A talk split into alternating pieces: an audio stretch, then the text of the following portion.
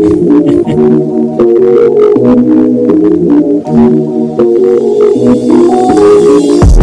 everybody, and welcome to the Franchise Fluent podcast, where we keep you fluent in franchising. I'm your host, Austin Titus, and I'm joined here by co host Andrew Titus. What's going on, everyone? Andrew Titus here. And today, we're going to dive right into it. You know, we have a couple different segments do in this podcast. As I mentioned, we're going to be doing a bunch of different types of interviews, uh, franchisee interviews, franchisor interviews, and we're going to be doing another segment of what's going on in franchising today, where we take a few different uh, headlines in franchising, small business, entrepreneurship. Uh, in general, those types of topics, and we read the headlines, a little bit about the article, and give our two cents. So we're going to dive right into it. Let's get it. Let's go. All right. So for our first headline, we have a franchise news article by Mary Vintage. And the headline reads Rutgers basketball star Cliff Amore joins 16 Handles. Uh, 16 Handles is a frozen yogurt franchise, um, but it's an NIL deal, and it's the first NIL deal uh, in NCAA for a partnership for frozen yogurt franchise. Article reads 16 Handles, a self serve frozen dessert franchise, has added a star to its team. Cliff Amore, the 6 foot 11 inch tall standout center for Rutgers University's Scarlet Knights men's basketball team. Amore has signed with 16 Handles under the name, image, likeness NIL agreements that are now allowed for amateur collegiate athletes under NCAA rules. And then lastly, the NCAA began allowing college athletes to license their names, image, and likeness on July 1st, 2021. Many types of companies have been signing these athletes to assist in their public relations and advertising efforts. Two franchise brands made headlines with their NIL deals. Uh, College Hunks Hauling Junk, you know, has a partnership, and also uh, 16 handles. And so we've got a couple of franchises that have been getting involved in the NIL advertising world. What's your two cents on that? Man, Austin, that just gets me so frustrated that 10 years ago when we were practicing, we didn't have something like that, man. I mean, we, neither of us were good enough. I don't want to speak for you, but I wasn't good enough. But man, if there was something like that back in back in the day, maybe we would have practiced more uh, to get better, um, to get an NIL deal. But no, I love I love franchises getting involved in in in this sort of thing where it's like we talked about beforehand, like a low barrier of entry of getting someone who has an influence, who maybe has that that that uh, that exposure to a certain market segment via Instagram or TikTok or Twitter or Facebook that they can then influence for that franchise company that may not have a million dollars to get LeBron James ultimately, mm-hmm. right? Yeah, exactly. It's a great point. I think if they're doing NIL deals for high school, I think we both probably could have gotten a deal for Chipotle. Oh know. my gosh, I get to get that gold card. kept that, go- place in business in high school. but uh, yeah, it might. You know, I, I love the NIL. Uh, you know, deals that they've started. Uh, personally, I think it's a, a cool opportunity for these you know kids to really take advantage of their talents, their name, image, image and likeness, as it states.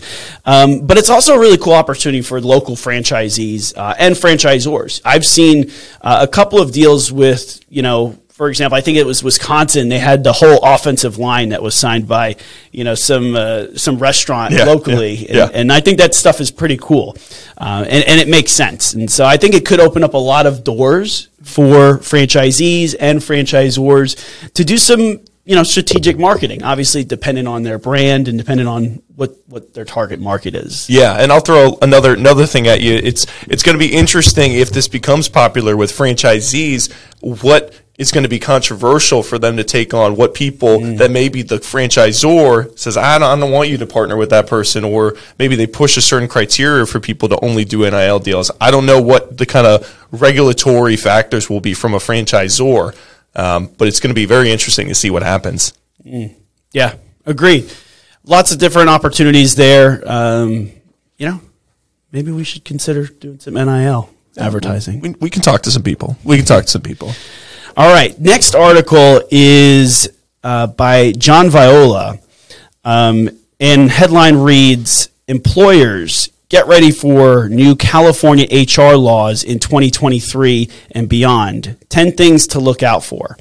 And I'm not going to read all 10. I'm actually just going to read one. We're going to focus on the AB 257. Um, and so that's about fast foods. So headline or article reads AB 257 creates new obligations for the fast food industry and creates a fast food council uh, with the California Department of Industrial Relations. The council will have responsibility for setting industry wide wages, wage standards, working hours, and other working conditions for employees working for a fast food restaurant that is part of a fast food chain of 100 or more nationwide establishments. So, uh, a lot of people have been talking about the you know AB 257 uh, in regards to franchising in California that they've created because it really affects large food franchises.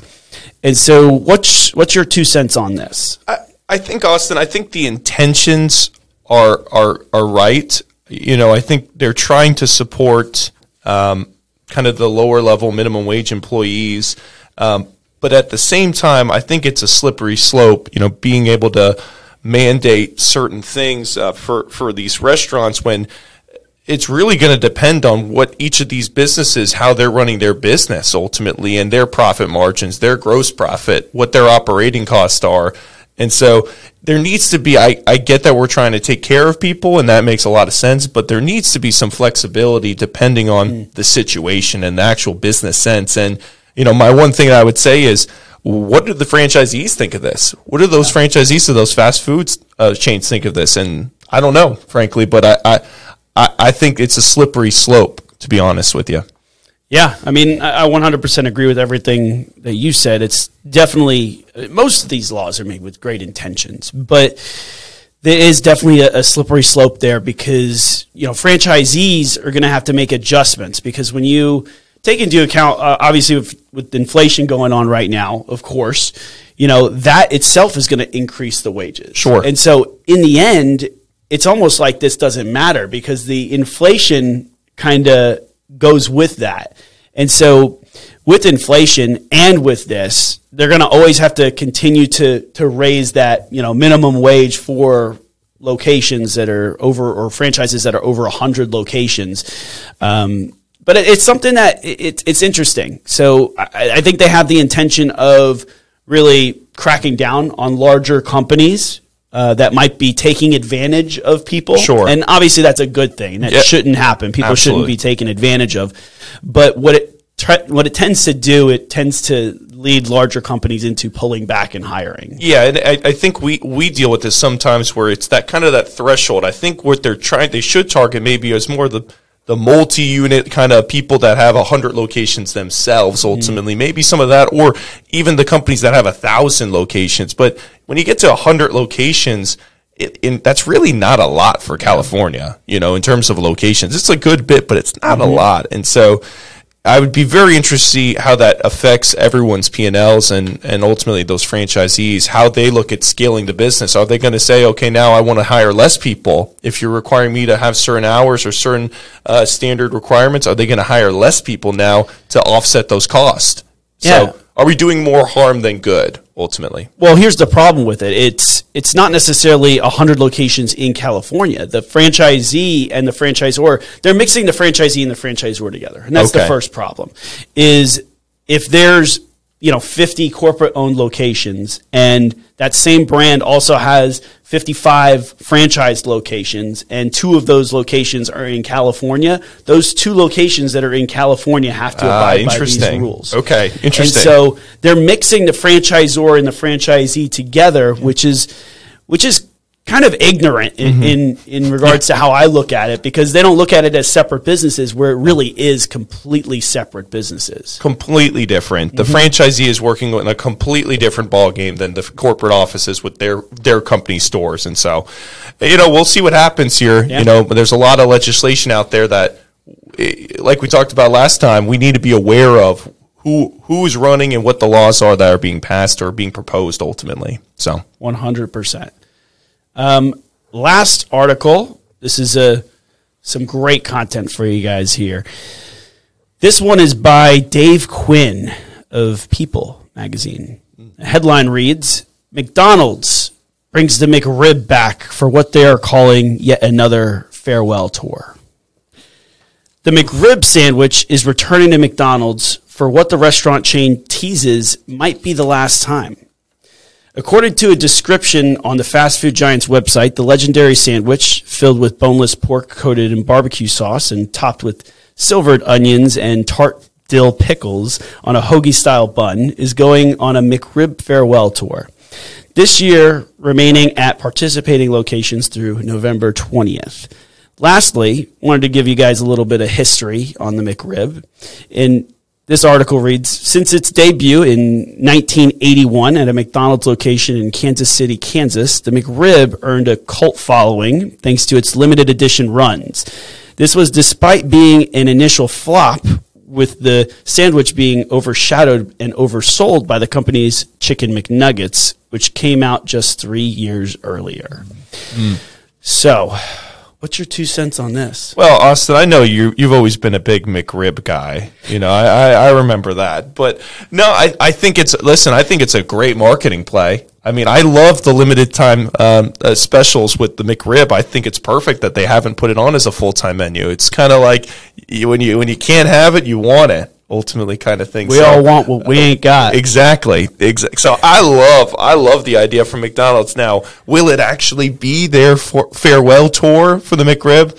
I highly doubt that. I think they've had like 10 farewell tours. Yeah, they definitely have, you know, and I don't know if people are going to start buying the sandwiches and keeping them as souvenirs, kind of saying I got the last round of McRibs, or it's pretty disgusting. Honestly. I could buy one and then, you know, dry seal it, keep it, keep it in the freezer forever, and then probably sell it on eBay for a million bucks, right? L- listen, it's not that good as it is, even. I mean, it's very overrated, but it's one of those things that, listen, when it comes out again, I always get one. We're gonna later later down the road. We're gonna do a McRib uh, testing taste test here on the podcast in a, in a couple weeks. Yeah, yeah. So my my two cents on this is, you know, I know you say that I like the McRib, but I don't really like the McRib. Yeah. I just feel like I have to get it every time exactly. it's back. Yeah. Um, in reality, it just kind of tastes like barbecue sauce on a bun.